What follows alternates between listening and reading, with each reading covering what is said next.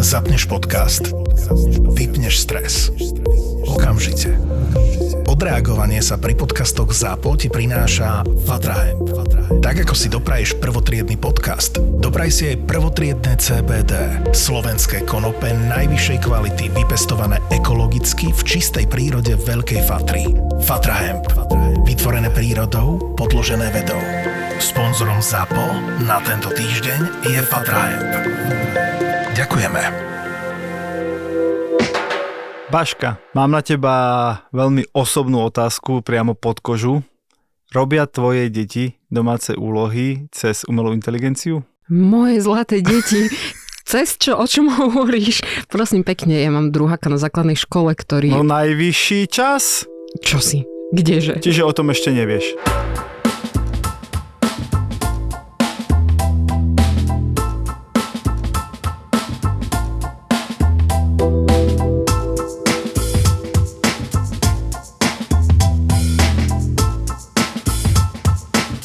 Priatelia, dnes sa budeme baviť o umelej inteligencii a budeme sa rozprávať o tom, ako dnes umelá inteligencia vstupuje do života našich detí, ale hlavne do toho celého vzdelávacieho procesu.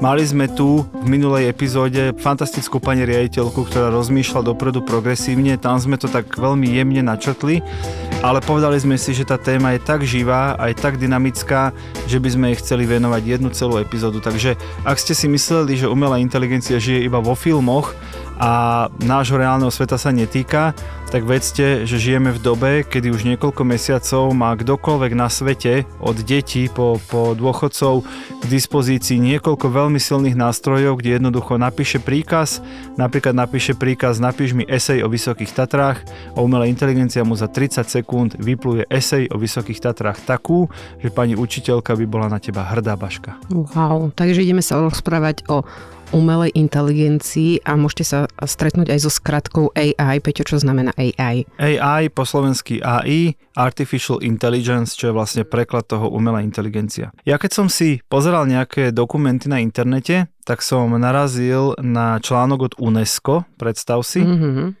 ktorý hovorí o tom, že UNESCO je odhodlané podporovať členské štáty pri využívaní potenciálu technológií umelej inteligencie, ale pozor, na dosiahnutie cieľov programu vzdelávanie. Čiže naozaj aj tie svetové kapacity vedia, že umelá inteligencia bude vstupovať do vzdelávacieho procesu a ja som to začal veľmi bulvárne, že či už tvoje deti robia domáce úlohy cez umelú inteligenciu, stále si myslím, že robia, len ty o tom nevieš a keď nerobia, tak čo skoro začnú, ale tých príležitostí a áno, aj tých hrozieb je oveľa, oveľa viac ako to, či niekto písal sám svoju slohovú prácu alebo mu s tým pomáhal systém. Treba povedať, Baši, že my ako e, šéfovia dvoch digitálnych agentúr s umelou inteligenciou robíme a mhm, robíme mm, s ňou tak. denne a uľahčuje nám prácu, tak možno začni tým, že povedz, ako tebe AI, umelá inteligencia dnes uľahčuje prácu, možno na vysvetlenie, čo všetko mm-hmm. sa s tým dá robiť. Tak ja v agentúre si neviem vynachváliť ten nový pohľad, ktorá, ktorý mi on prinesie, keď zadám nejakú požiadavku chcem napísať nejaký kreatívny text, keďže riešime čo viem, nejaké statusy na sociálnych sieťach a už mi dochádza kreativita zrazu mi tento e, robot, môžeme to tak e, nazvať, prinesie nový pohľad a ja ani nepotrebujeme možno, aby to celé vypracoval, ale čože sa na to pozrie z iného uhla pohľadu, tak ja si poviem, že čože... Čiže viete inšpirovať. Vieme brutálne inšpirovať, ja sa s ním aj, potom už aj rozprávam, že díky kamo, si mi pomohol, si ma zachránil a to mi stačí a už si to dotvorím ďalej. Čiže za mňa a ja ako milovník e, textu, toto bola prvá vec, na čo som ja začala využívať umelú inteligenciu. Ešte možno povedzme, veľa ľudí si myslí, že no dobre, tak možno tu teda je tá umelá inteligencia inteligencia, no ale však to sú nejaké svetové programy a dostanú sa tam len vybraní ľudia a je to len po anglicky. Čo si mi dnes povedala o úrovni slovenčiny? No keď ja som pozerala, ako krásne nám uh, hovorí, alebo teda odpisuje na naše otázky, a tak tam bolo bezchybná slovenčina a si hovorím, že normálne by som ho pochválila. Do, dokonala pozri. diakritika, Áno. dokonala interpunkcia, čiarky, kde majú byť meké, tvrdé i. Samozrejme, že ešte občas urobí chybu, ale tých chyb je menej ako priemerný základoškolák podľa mňa. Je to tak, ako ťažko rozlíšiš, že kto písal ten text. Tak e, ja týmto smerom pozdravujem aj, aj a chválim e, za úroveň aj slovenského jazyka. Ty si teraz robíš alibi, keby to tu jedného dňa celé umelá inteligencia prebrala a bude počúvať tento podcast, tak si povie, Baška nás pochválila, tu ešte presne, necháme presne, pár, tak tebou som sa inšpirovala. Pár mesiacov. No ja tu mám príležitosti, ktoré vyplývajú vlastne z integrácie umelej inteligencie do toho vzdelávacieho procesu. A tá prvá je, že personalizácia vzdelávania. Uh-huh. Hej, že, že veľa sa hovorí o tom, že každý žiak je iný, každý študent je iný, každý má iné potreby, no len učebnica je jedna pre tretí ročník, pre 5. 8. Pani učiteľka je tiež iba jedna, v triede je ich 20, 25, hej, čiže nedá sa to úplne individualizovať, no ale teraz si predstav, že umelá inteligencia by mala ako keby navnímaný e, stav vedomostí toho žiaka a je tu nejaká látka, ktorú treba každému odkomunikovať, ja neviem, na biológii napadajú mi prvoky. Mm, výborne. Obľúbená téma. Niečo, niečo. Ale predstav si, že by to každému tá umelá inteligencia prerozprávala alebo napísala na jeho úrovni vnímania, jeho úrovni poznania, jeho, jeho jazykovej úrovni. Hej, Presne. proste jeden faktický základ, ale 25 verzií, ako to tým žiakom bli, priblížiť. A koľko je dnes v triedách dyslektikov, dysgrafikov a predstav si, že ten istý text, tá istá látka, ale prispôsobená aj práve týmto možno nejakým zdravotným nevýhodám. Takže jedna vec je tá personalizácia. Potom druhý, druhá príležitosť, rýchla spätná väzba, AI nástroje môžu poskytnúť okamžitú spätnú väzbu na prácu študentov, čo im umožňuje rýchlejšie zlepšovať cez zručnosti. Zase, predstav si, že dieťa napíše nejaký text, nejaký sloh, alebo nemyslím úplne nejaký test mm-hmm. v zmysle, že ABCD je správne, to vieme urobiť aj bez umelej inteligencie, ale napíše nejakú prácu a tá umelá inteligencia vlastne na základe parametrov, ktoré zadá ten učiteľ, akú kvalitu by to malo splňať, tak vyhodnotí, výborne si to urobil, urobil si to stredne dobre, tu si ešte mal rezervy, pozor na gramatiku, pozor na štilistiku mm-hmm. a zase vlastne tá pani učiteľka si už len pozrie ako keby to hodnotenie tej umelej inteligencie a buď sa s ním stotožní, alebo ho ešte doupraví. Ale zase sa to celé udeje v sekundách a nemusí si tá učiteľka alebo ten učiteľ čítať 25 prác a každej robiť vlastný posudok, lebo ten posudok ti vie pomôcť pripraviť umelá inteligencia. Ja by som ťa ešte zastavila. Predstav si, že nás počúva niekto, kto si absolútne nevie predstaviť, že o čom to teraz rozprávame, čo to je, kde to je, to je nejaká aplikácia alebo čo sa, kde sa to nahráva a kde sa dáva ten príkaz, čo má tá umelá inteligencia robiť. Približ nám aj to, že, že to nie je žiadna raketová veda. Najznámejší dnes model, ktorý sa používa, sa volá Chat GPT, ChatGPT a viete sa tam prihlásiť, ak máte Gmail. Mm-hmm. To je mhm. všetko, čo na to potrebujete. Prídete tam a napíšete tam svoje zadanie, napríklad, ako som hovoril, napíš mi esej mm, o Ludovitovi Štúrovi. Presne, on vám napíše esej o Ludovitovi Štúrovi, alebo napíš mi, ja neviem, presne, keď teba to inšpiruje, mm-hmm. daj mi tri tipy, čo dnes variť na nedelný obed. A on vám dá tri tipy, čo variť na nedelný Aj. obed, vrátanie surovín, ktoré na ten obed potrebujete. A ešte nám predstav, že odkiaľ berie tieto informácie človeče. No v tomto momente tie modely sú trénované na nejakých historických dátach, čiže majú dáta do roku 2021. Nie slušné. sú tam úplne aktuálne informácie, ale v priebehu týždňov, najneskôr mesiacov budeme vidieť, že už dokáže čerpať reálne z internetu. Čiže to, čo vlastne dnes robíme my, že zadáme ten dopyt do Google mm-hmm. a Google nám dá web stránky, kde sa najlepšie dozvieme odpoveď, tak to už za nás urobí vo veľmi blízkej dobe umelá inteligencia. Ona si tie web stránky prečíta a ona nám priamo z zhrnie v texte alebo vo finále prerozpráva alebo nám nahrá video s odpoveďou.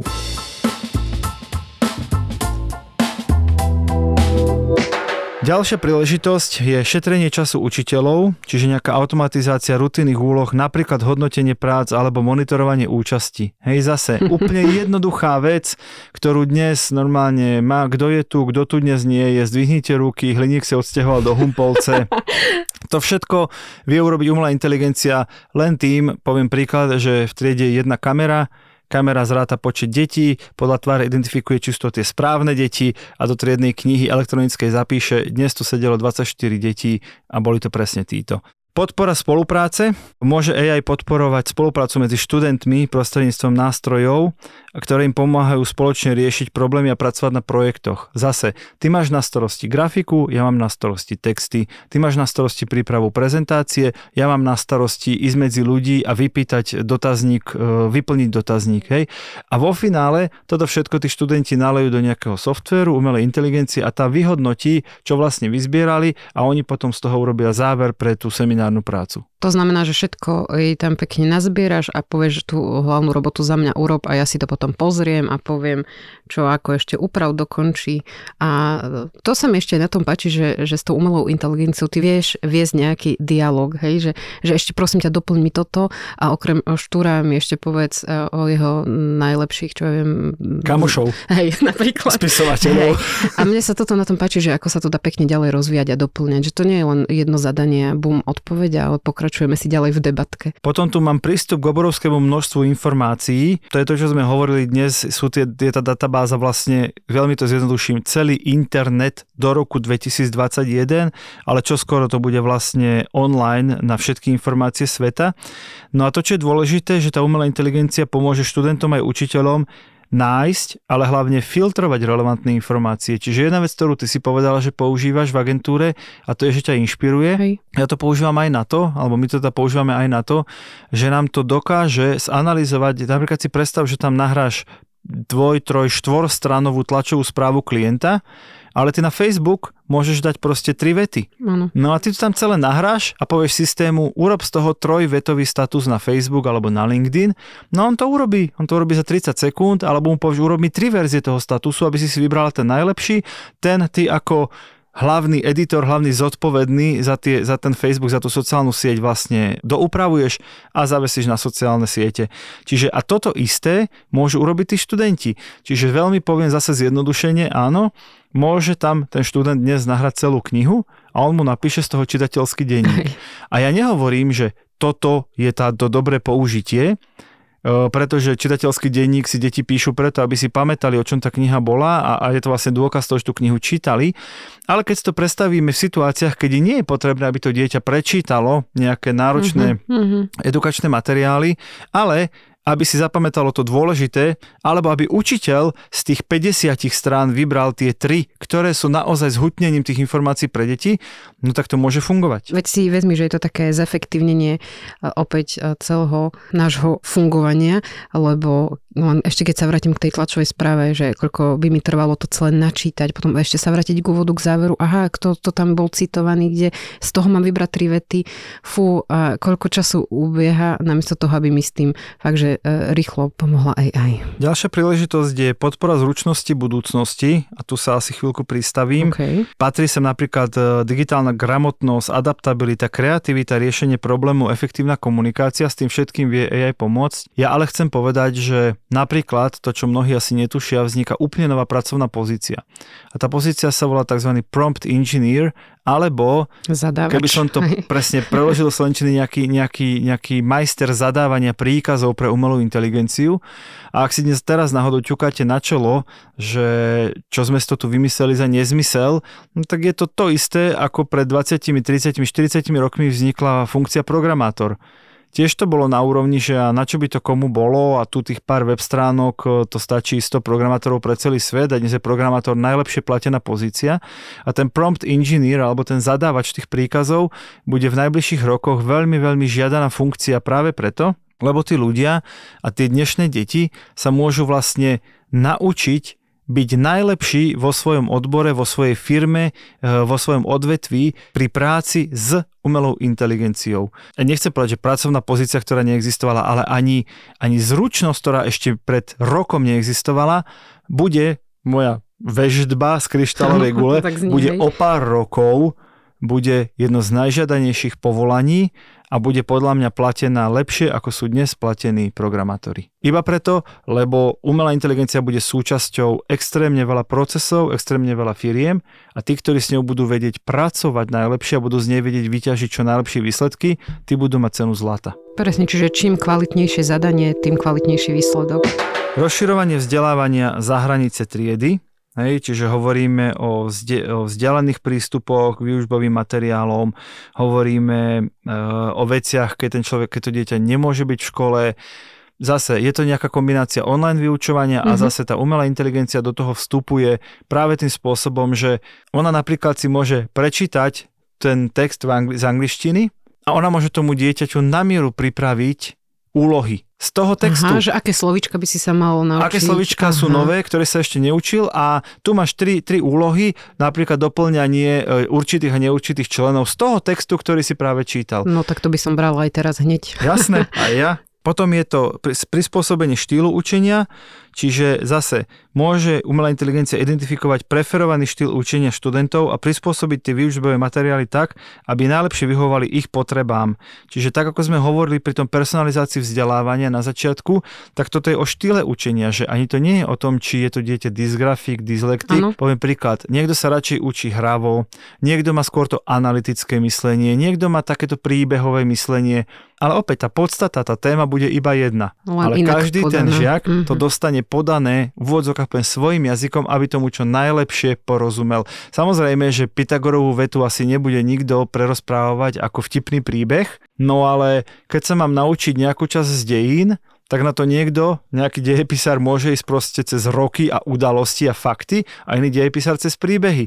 Lenže nemôže to každému dieťaťu vyrozprávať zvlášť. Umelá inteligencia čas, by mu s tým mohla pomáhať. Potom tu mám podporu inklúzie, sú študenti, ktoré potrebujú viacej pomôcť so špeciálnymi potrebami, není problém. Zrazu máš k dispozícii e, na tej obrazovke pred nimi ich jazykom, ich štýlom a ich spôsobom vyjadrené a vysvetlené niečo, čo vlastne tá väčšina detí zvláda aj po prečítaní z bežnej knižky. Parádna inklúzia, sedia v tej istej triede, ale každý to dostane naservírované svojím spôsobom.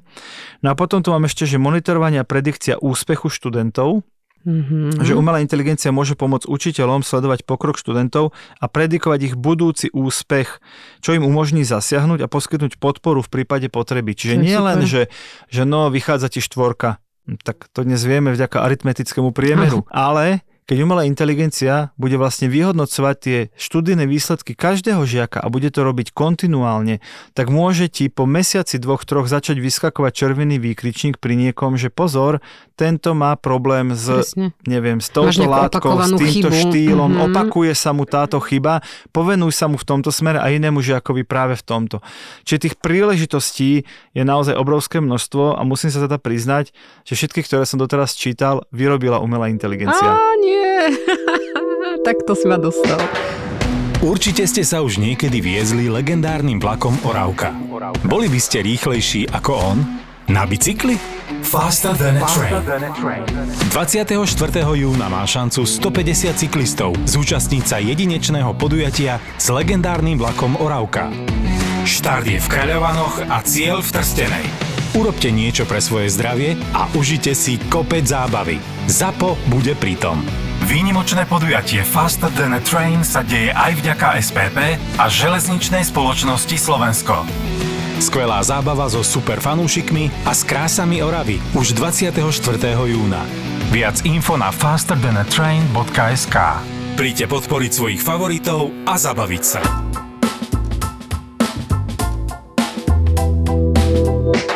No a mám to aj nástrahy, aby sme naozaj nepôsobili tu ako premotivovaní, nadšení a na toto, ustrelení nejakí futurológovia, tak e, tá prvá nástraha, v tom sa si zhodneme, je nadmerná závislosť na umelej inteligencii, čiže je tu riziko vytvorenia závislosti práve tých študentov na nástrojoch namiesto rozvoja vlastných schopností a kritického myslenia. Tu treba povedať, že ruka v ruke s tým, koľko máme informácií koľko máme nástrojov po ruke, musíme tie deti učiť kriticky myslieť. Vybrať si tie správne informácie, správne ich zoradiť, správne ich zatriediť a správne ich vyhodnotiť či to, čo som videl, či to, čo som čítal, je pravda, či to môže byť pravda, alebo nemusí to byť pravda, či je to vôbec dôležité táto informácia, alebo je to nejaký informačný spam a podobne. A tá závislosť na umelej inteligencii by vyzerala tak, že zadá ten príkaz do umelej inteligencie, čokoľvek mu vypluje, tak to mm-hmm. zobere ako písmo sveté mm-hmm. a už s tým putuje životom bez hľadu na to, aby si overil, či to umelá inteligencia podala kompletnú informáciu, či vôbec podala pravdivú informáciu a či by sa to ešte po tej umelej inteligencii nedalo vylepšiť, doplniť, zjednodušiť. Čiže aj tu si musia zabojovať s tou pohodlnosťou a lenivosťou a keď si myslia, že zase všetko bude na počkanie zázrak a 100%, tak už teraz sa môžu cvičiť na to, že nie, nie, nebuď taký lenivý a ešte si to potom prečítaj, skontroluj, doplň, uprav a až odovzdaj tak. Druhá nástraha sú autorské práva. Mm-hmm. Opäť hrozí možné porušenie autorských práv a plagiarizmus pri vytváraní obsahu s pomocou umelej inteligencie. Jedna vec je, že umelá inteligencia nám fantasticky pomáha pri odhalovaní plagiátov, lebo keď má všetky no. záverečné práce v systéme, tak pre ňu je to zlomok sekundy povedať, že možno nebola celá práca opísaná, ale tieto state sú od slova do slova. Tu som ich už čítal. A tieto síce nie sú od slova do slova, ale sa tam hovorí to isté iba inými slovami. Áno, až tak ďaleko už no, dnes je tá umelá inteligencia. sila. Ja som taký, že som študoval pred touto érou. A ja. Nie, že by som bol plagiátor, ale to, tento Damoklov meč by tam vysel. A to porušenie autorských práv, zase, no keď to za mňa napísala umelá inteligencia, nenapísal som to ja. Nemôžem to predsa vydávať za svoje dielo a nemôžem sa pod to podpísať. Môžem povedať Peter Šebo, s pomocou umelej inteligencie. Ale nemôžem povedať, že sú to moje myšlienky, ak je 80% umelá inteligencia a ja som 20% prispel tým, že som bol editor tých myšlienok, tých inšpirácií, alebo aj tých analýz, alebo tých e, extraktov z tých textov. Áno, to si aj veľmi pekne teraz aj pred chvíľočkou priznal, že celú stranu, ktorú, z ktorej si čerpal, si vlastne čerpal z toho, čo ti vytvorila umelá inteligencia. Takže tak tiež si, si, tiež si robím zadné, zadné dvierka. Áno, áno. Potom ďalšia nástroj Drahá je strata osobného kontaktu. E, osobný kontakt medzi študentami a učiteľmi môže byť narušený, čo môže viesť k oslabeniu vzťahu a spolupráce. Hej, že tak ako na jednej strane je to príležitosť, že tie deti majú príležitosť robiť na lepších spoločných projektoch vďaka AI, to isté platí naopak, keď to každý doma naťuka do počítača a ten počítač mu niečo vypluje a on to odovzdá, bez toho, aby sa poradil doma s rodičmi, s, so spolužiakmi, bez toho, aby konzultoval s tými učiteľmi, tak to môže mať veľký vplyv práve na ten osobný kontakt, lebo si bude myslieť, že už nikoho v odzokách poviem živého nepotrebuje, však mu to všetko vypluje ten stroj, ten, tá umelá inteligencia. No, nie je to tak. Učíme sa interakciu s inými ľuďmi a hlavne skúsenosti naberáme interakciu s inými ľuďmi a v tom nám umelá inteligencia nepomôže, ako hovorí môj kamarát, skúsenosť je neprenosná. To My sa, sa nemôžeme naučiť áno. tým, že si niečo prečítame a budeme si myslieť, že sme to zažili. Potrebujeme niektoré veci naozaj zažiť, aj tie chyby, aj tie zlyhania, aj tie zlé pochopenia toho zadania, keď to za nás bude vypracovať iba umelá inteligencia, tak o túto skúsenosť budeme ochudobnení, až na ňu narazia tí študenti potom v reálnom živote, tak ich to môže vyslovene zmasakrovať. A keby to bolo pekné, keby aj toto AI nás učilo ako byť lepším človekom. Nie v tom všetkom, že, no, že ťa to vedie k tomu, že, že ty si človek, ja som robot, že proste tam je ten, ten, ten rozdiel a ty uh, si buď vedomý tej, tej svojej hodnoty, toho svojho nedoceniteľného, nenahraditeľného priestoru v tom všetkom.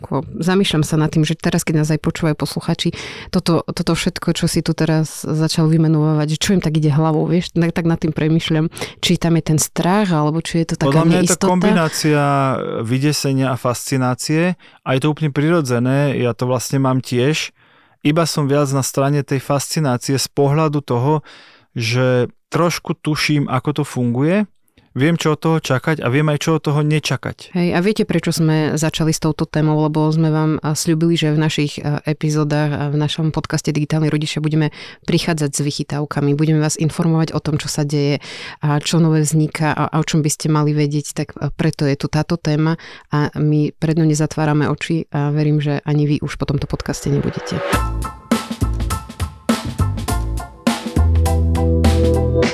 Máme tu ďalšiu nástrahu a to sú chyby v umelej inteligencii, chyby v no. AI a to je naozaj veľká téma. Treba povedať, že dnes tie nástroje, ktoré poznáme, nie sú a nechcem povedať, že 100%, oni naozaj nie sú faktograficky presné. No, nie sú bezchybné. No, ale nie na úrovni, že občas urobia chybičku v gramatike. Oni naozaj si dokážu vymyslieť kompletne nový príbeh, alebo si vedia vymyslieť historickú udalosť, ktorá sa nikdy nestala a oni to aj o sebe tvrdia. Tí autory tých, tých, tých modelov umelej inteligencie hovoria pozor, nemôžeš veriť tomu na 100%, vždy z tej informácie over. Čiže zase kritické myslenie použijem na to, že aj keď dám tej umelej inteligencii niečo spracovať, tak ja musím svoj mozog použiť na to, aby som si overil, že to je spracovanie, vychádza z reality že si niečo neprifarbila, nedokreslila mm-hmm. alebo úplne nevymyslela a to im to zatiaľ bojujú všetci, ktorí pracujú s umelou inteligenciou. Je v poriadku ju používať na inšpiráciu, ako si povedala, lebo tam sa nemá čo vymyslieť, tam vlastne chceš, aby Určite. si vymýšľala. Je v poriadku používať ju na analýzu nejakého pevného textu. Ale keby sa jej opýtala faktografickú vec, ja som to napríklad skúsil, koľko medailí získali Slováci na poslednej olympiáde, na ostatnej, no tak si vymyslela, že 10 a vymenovala mi tam športovcov, ktorých som v živote nepočul.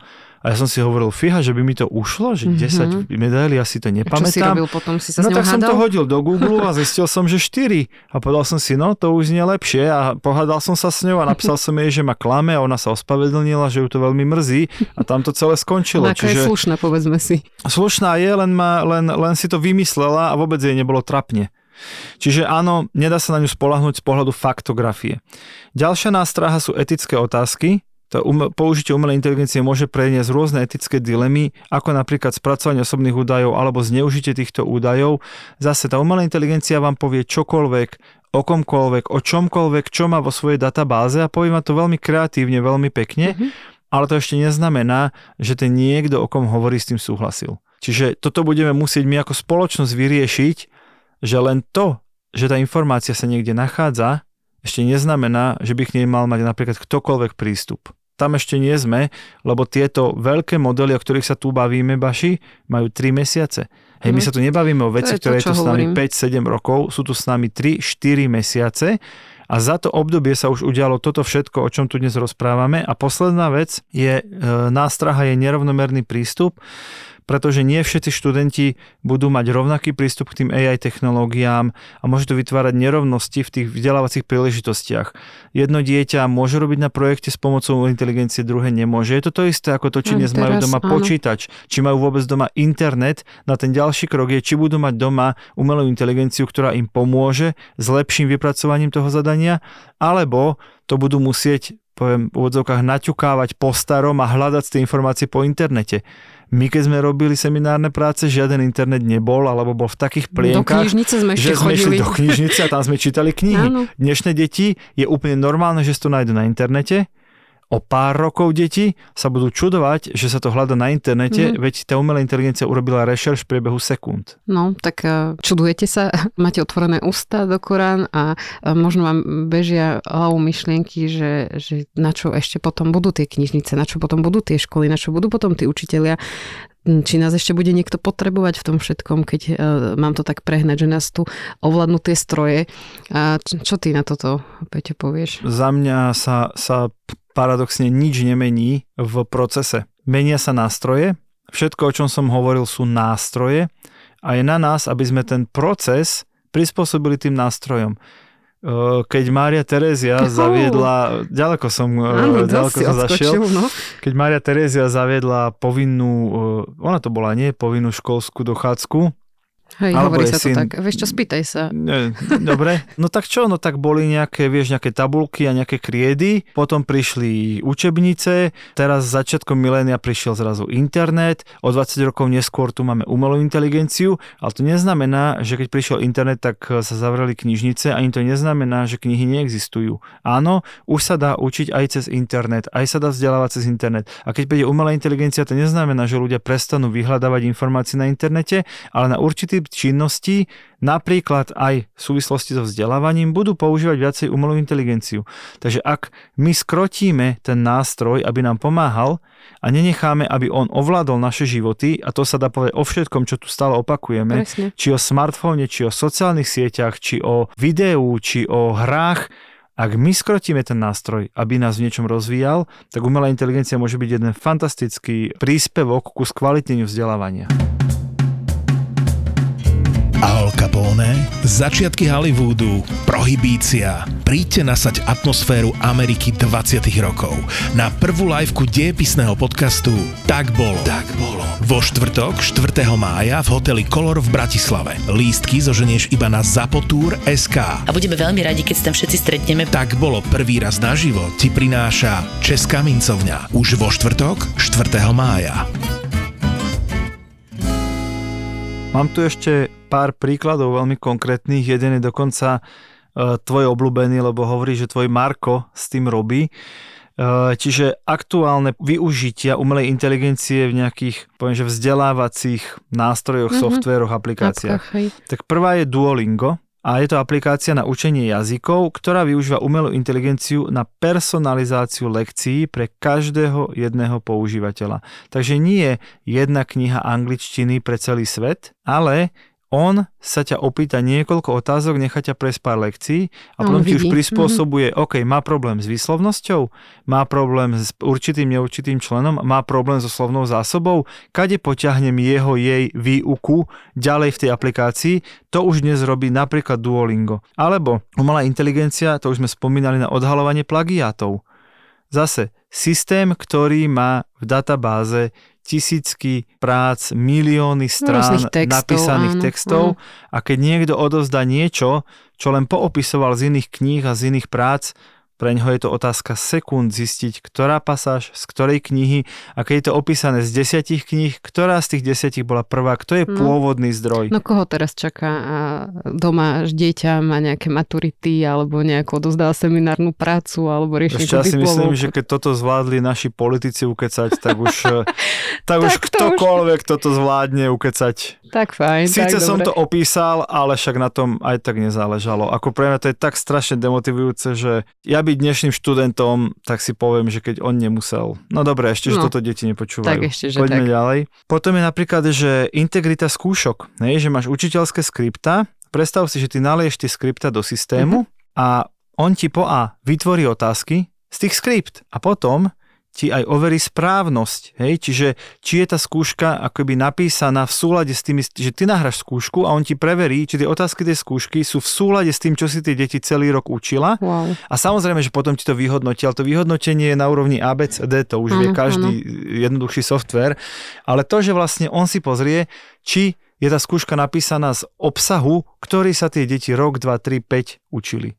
Alebo chatboti, obrovská téma, kde vlastne chatboti s umelou inteligenciou dokážu pomôcť študentom, ja neviem, pri zápise, pri riešení veci na študijnom oddelení, pri riešení ja neviem, intrákov, pri riešení dochádzky, hej, že zase nemusí to byť konkrétny fyzický človek, je to chatbot, teda robot na písanie, ano. ktorý na základe nejakej databázy informácií, že takto to u nás v škole chodí, tým ľuďom v tom čete odpovedá na akékoľvek otázky.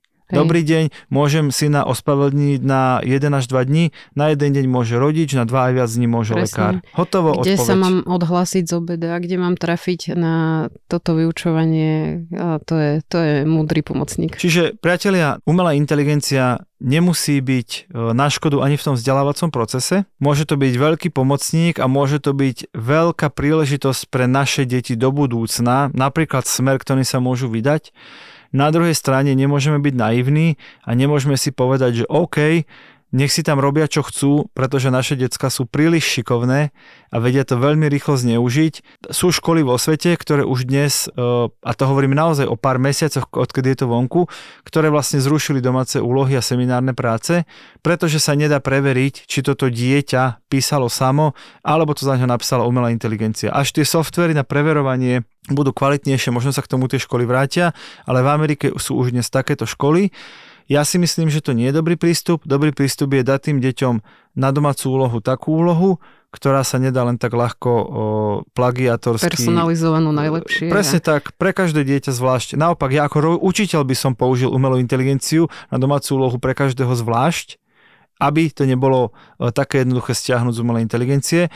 Čiže tak ako pri všetkom má to svoje príležitosti, má to svoje hrozby, my ako digitálni rodičia musíme vedieť, že to existuje. My musíme vedieť, kde to dieťa chcem viesť týmto smerom a kde naopak mu chcem dať červenú líniu a povedať, na toto to nie je a takto ti to v živote nepomôže. Áno, a chcem sa v tom trošku aspoň orientovať. A, a Peťo, čo keby sme potom poprosili umelú inteligenciu, aby nám do Tolda napríklad napísala nejaký, nejaký post o tom, o čom bola táto epizóda a potom vám to tam šupneme a priznáme, že, že toto sme nepísali my, ale pozrite Určite sa, sa k nám vzniklo. pripojite na Toldo a keď vyjde táto epizóda, tak tam nájdete po pár dňoch aj zhrnutie, ako AI, umelá inteligencia zhrnula, o čom sme sa tu dnes rozprávali. No tak sa môžete na to tešiť a my sa na vás tešíme pri ďalšej časti. Ja som si istá, že táto téma nás nebude opúšťať a že sa bude prelínať aj mnohými ďalšími epizódami, ktoré máme pred sebou. Majte sa pekne. Ahoj.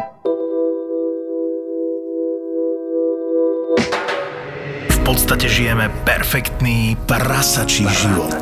No a čím je väčší hlad, tým sú romantickejšie predstavy o jedle. Zaslúžime si poriadnu facku pozitivity a liek proti lenivosti. Nechce sa mi ísť cvičiť, mám málo dopamínu, nemám drive ísť do posilky a potom si spomenieš, že kúsok od tvojho bytu otvorili nové fitko a prvý vstup je zadarmo. Z knihy je jasné, že jeden z najlepších predpokladov uvoľňovania dopamínu pri akejkoľvek činnosti je zmena. zmena. Denis vyberá motivačné myšlienky z dobrých kníh. Marcus Aurelius v knihe Hovorí k sebe, ktorá je skoro 2000 rokov stará, píše, že nikdy ma neprestane fascinovať, že milujeme seba viac ako ostatných, ale viac sa zaujímame o ich názory než o tie svoje. No a či sa to niekam posunulo, my sa dnes vďaka sociálnym sieťam snažíme zaujať ľudí, z ktorých väčšina nám je ukradnutá, ale ak vyjadria názor, tak ho príjmame ako človeka, ktorého celý život poznáme a extrémne si ho vážime. Podcast o malých veciach, ktoré ti môžu zmeniť pohľad na život. Také tie rečičky o osobnostnom rozvoji, ktoré by ťa mohli baviť, lebo sú okorenené humorom. Pretože náš mozog nepotrebuje nejaké sofistikované výhovorky na to, aby sme ho presvedčili k tomu, aby nič nerobil. On sa totiž snaží byť efektívny a snaží sa šetriť energiu a preto ľahko naletie aj na takéto výhovorky. Hackni a manipuluj svoj mozog pri počúvaní podcastu Mozgová atletika. Zapo. Zábrná v podcastovách.